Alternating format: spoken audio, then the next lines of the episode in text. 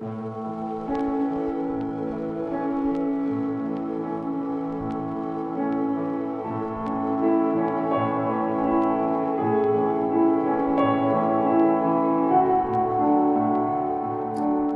un caso che l'ottava domenica del tempo ordinario coincida con la domenica di Carnevale, una domenica grassa, una domenica di maschere.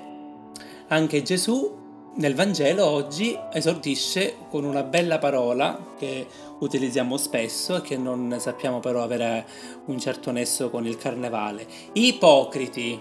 commedianti, cioè gente che mette la maschera, anticipando un po' quello che sarà l'ipocrita che ascolteremo nel mercoledì delle ceneri, quando ci si prepara all'inizio della Quaresima e quando il Signore ci consiglierà di ritirarci nella camera del proprio cuore, nella camera della propria coscienza, in noi stessi,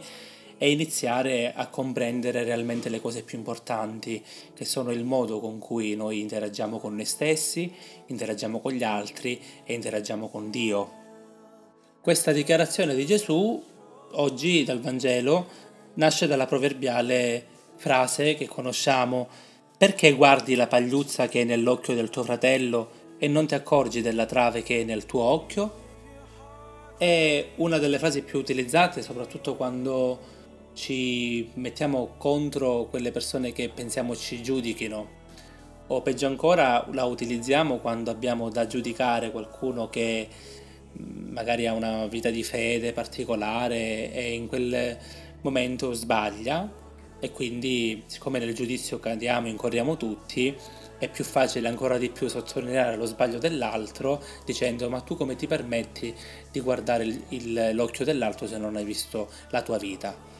è davvero una, un modo di procedere molto importante, molto eh, formativo se realmente lo facessimo con coscienza e di cuore. Il problema è che spesso lo utilizziamo soltanto per ancora di più nascondere il nostro reale punto di partenza, il nostro reale punto di vista e quindi dietro il divieto di giudicare eh, mettiamo pure ogni voglia che abbiamo di fare quello che ci pare. E un altro assunto è quello che nessuno deve permettersi di dirci qualcosa, perché noi siamo liberi di fare la qualsiasi, quindi eh, ognuno pensi a sé e non si sogni di darci delle eh, correzioni oppure dei consigli su come migliorare perché non ne abbiamo bisogno. Niente di più sbagliato, non dico sbagliato, ma di più miope perché dimentichiamo che la vera rivelazione di se stessi non viene dall'esterno, non sono gli altri a dire chi realmente io sono, ma il primo principale rivelatore di me stesso sono io, siamo noi. È bellissimo il brano del Siraci della prima lettura di oggi, dove si dice che il banco di prova di un uomo è il suo modo di ragionare, cioè dalla conversazione, da quello che tu dici, dal, eh, dai tuoi discorsi, ne esce la vera prova di te, la vera essenza di te stesso, cioè quello che ti abita dentro e che spesso non hai la capacità di sapere filtrare o di sapere gestire, per cui, non dico sempre, ma spesso potrebbe capitare di dare agli altri la eh, prova realmente di quello che siamo. Togliendo quella maschera, essendo meno ipocriti, usciamo allo scoperto e diamo prova realmente di quello che ci abita dentro, soprattutto quando vengono toccati alcuni nervi scoperti o alcune delle situazioni che noi vogliamo sempre nascondere, che magari abbiamo paura a mostrare o che vogliamo custodire in qualche modo. Parliamo del passato, parliamo dei difetti, parliamo dei nostri sbagli, parliamo di tante delle cose che spesso con le maschere tendiamo a nascondere, però dal modo di parlare, dalla discussione, soprattutto quando c'è una discussione concitata, esce fuori una parte spesso sconosciuta agli altri, forse anche sconosciuta a noi, però che rivela molto di noi stessi. Devo essere sincero nel dirvi che il Vangelo di oggi mi inquieta molto, mi scuote, perché al di là di quello che ci stiamo dicendo, del fatto di rivelare molta parte di noi stessi, si fa riferimento a due cose. Uno, evitare di essere i saccenti di turno. Anche io in questi giorni mi sono lamentato di una cosa che non ho tanto, spero, ehm, operato quanto ho sentito però su di me. Il fatto che spesso anche molti uomini di chiesa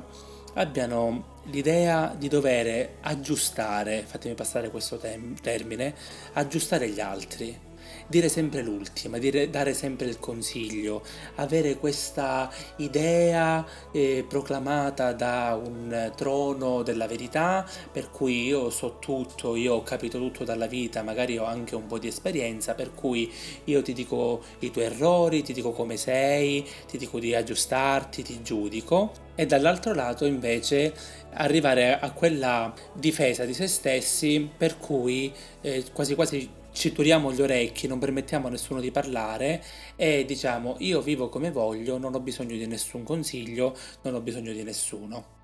Come sempre Gesù viene e ci salva, ci libera da questo senso di oppressione che spesso eh, viviamo a partire dagli altri, con questa frase semplice ma molto molto efficace. Può forse un cieco guidare un altro cieco? Non cadranno tutti e due nella fossa? Il che vuol dire che prima di pensare di dire qualcosa sull'altro, dobbiamo avere occhi, sguardo, vista su noi stessi. Dobbiamo iniziare a pensare se io realmente, prima di vedere gli altri, ho visto e continuo a vedere me stesso. È lo sport più praticato quello di stare al balcone della propria vita per vedere quello che fanno gli altri e dimenticarsi di quello che stiamo vivendo noi, dimenticarsi di quello che c'è dentro la stanza, magari eh, tutto il disordine che abbiamo dentro e che non vogliamo vedere, quindi perdiamo del tempo o lo impieghiamo vedendo gli altri. E aggiunge un consiglio, quello di non sentirsi mai arrivati, quello di non sentirsi mai dei maestri, oppure di eh, nascondere o meglio riempire il vuoto interno che abbiamo con questo qualunquismo, questa conoscenza di tutto, questo saper parlare su tutto e su tutti, in modo tale da ergersi come maestri sugli altri, maggior ragione quando passa un po' di tempo, quando sei una persona matura, quando hai un certo vissuto, una certa esperienza, potresti smettere di eh, riflettere su te stesso e nascondere questa difficoltà parlando dei massimi sistemi, che è la cosa più semplice,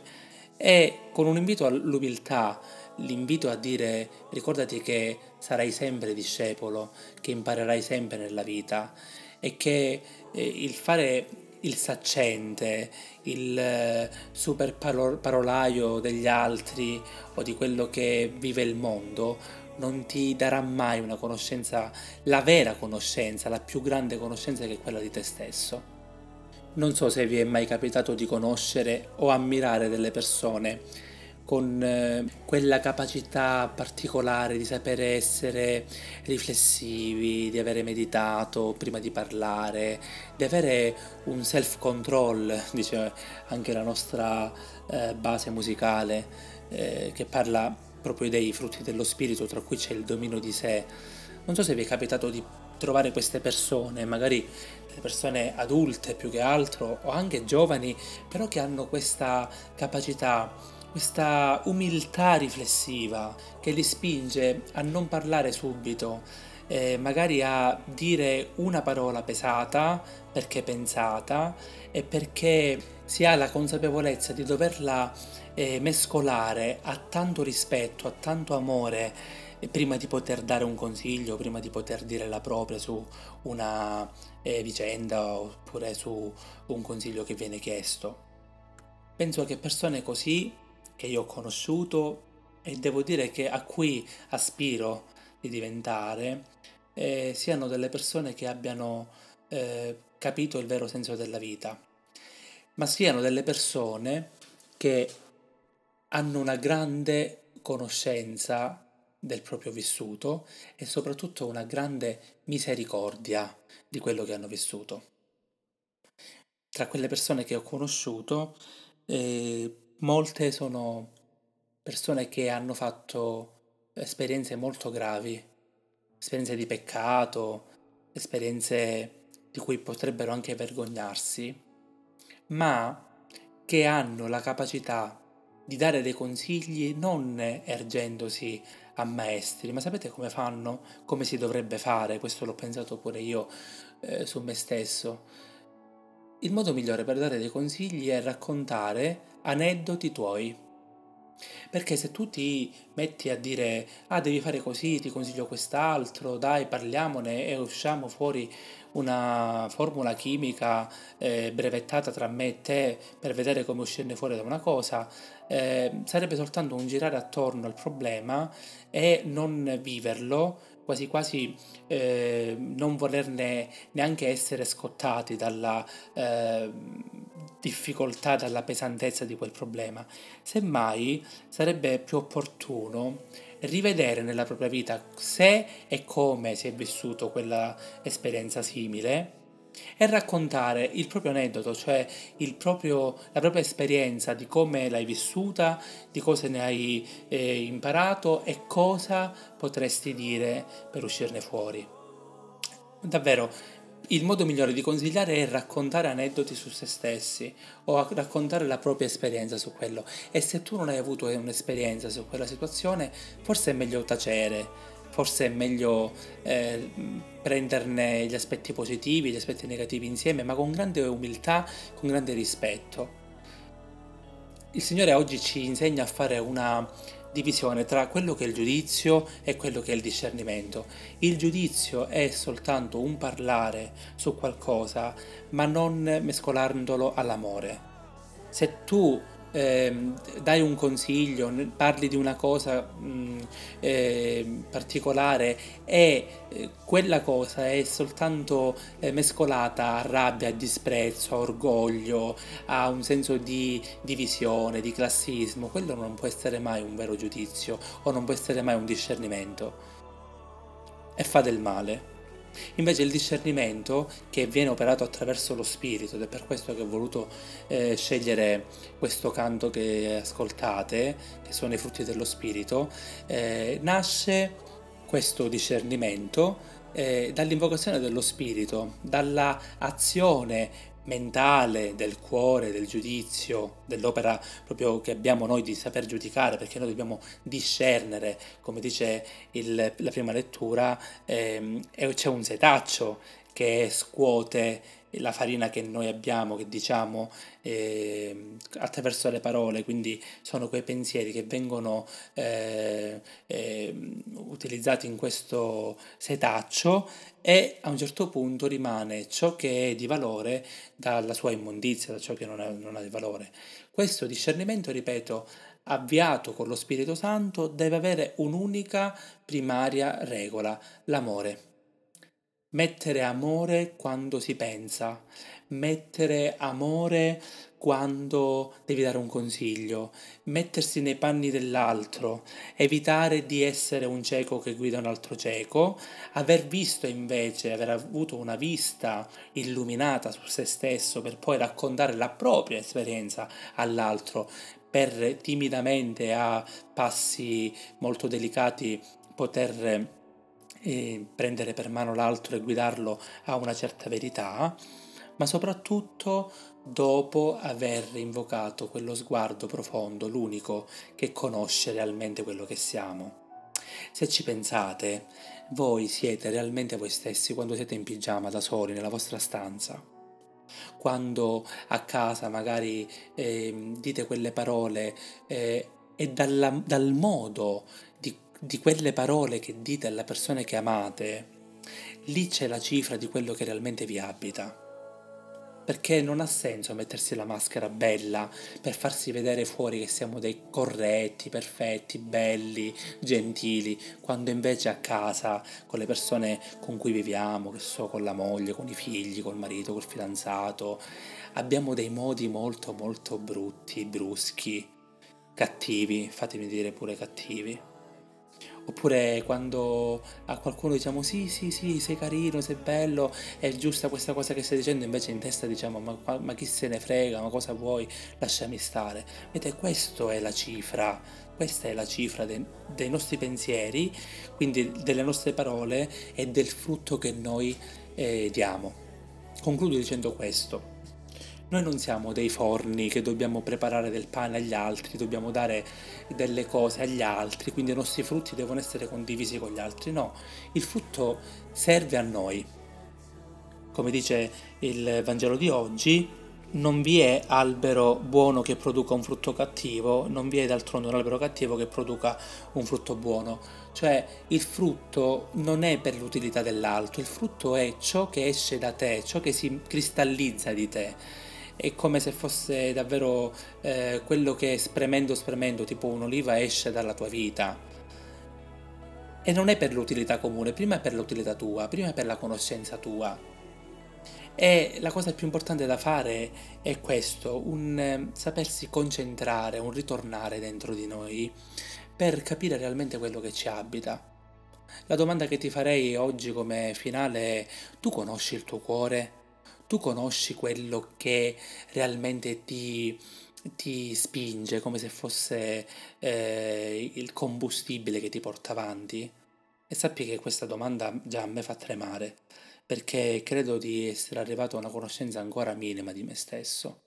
Ma che cos'è che realmente ti vive? Che cos'è che eh, tu vuoi realmente, tu conosci quello che di buono c'è in te, tanto da poterlo portare avanti, da poterlo eh, trafficare, tra virgolette, no? da poterlo impiegare per il meglio di te stesso. Sappi che la tua vita eh, porterà a un frutto. E il frutto non è il figlio che vuoi fare, non è soltanto la laurea che devi raggiungere, il ruolo, il lavoro, no perché una persona come me che ha raggiunto un ruolo ma che ancora si sente nelle condizioni di cercare e di capire, di conoscere qual è questo tesoro che abbiamo dentro da cui traiamo cose buone, cose cattive, mi fa capire che non è il ruolo, il frutto o il tesoro che ci portiamo dentro. Quindi ti invito a fare questo questa settimana, soprattutto perché eh, ci apriremo alla Quaresima, mercoledì ci sarà l'imposizione delle ceneri che ci aprirà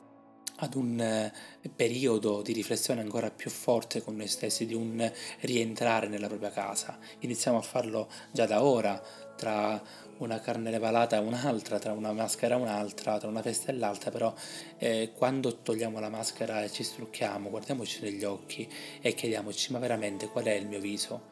qual è la mia statura, qual è il tesoro che ho dentro. Eh, dai miei discorsi, non soltanto da quelli che io faccio per sentirmi migliore con gli altri, dai discorsi dal bar, no, ma da quello che realmente io eh, direi, scriverei, vorrei raccontare agli altri, cosa mi abita dentro, cosa vorrei di me. E da questo potrebbe nascere una persona nuova, forse potrebbe nascere la vera persona che siamo, non quella che deve essere giudicata, ma quella che deve essere soltanto amata, apprezzata per quello che è, soprattutto perché è vera.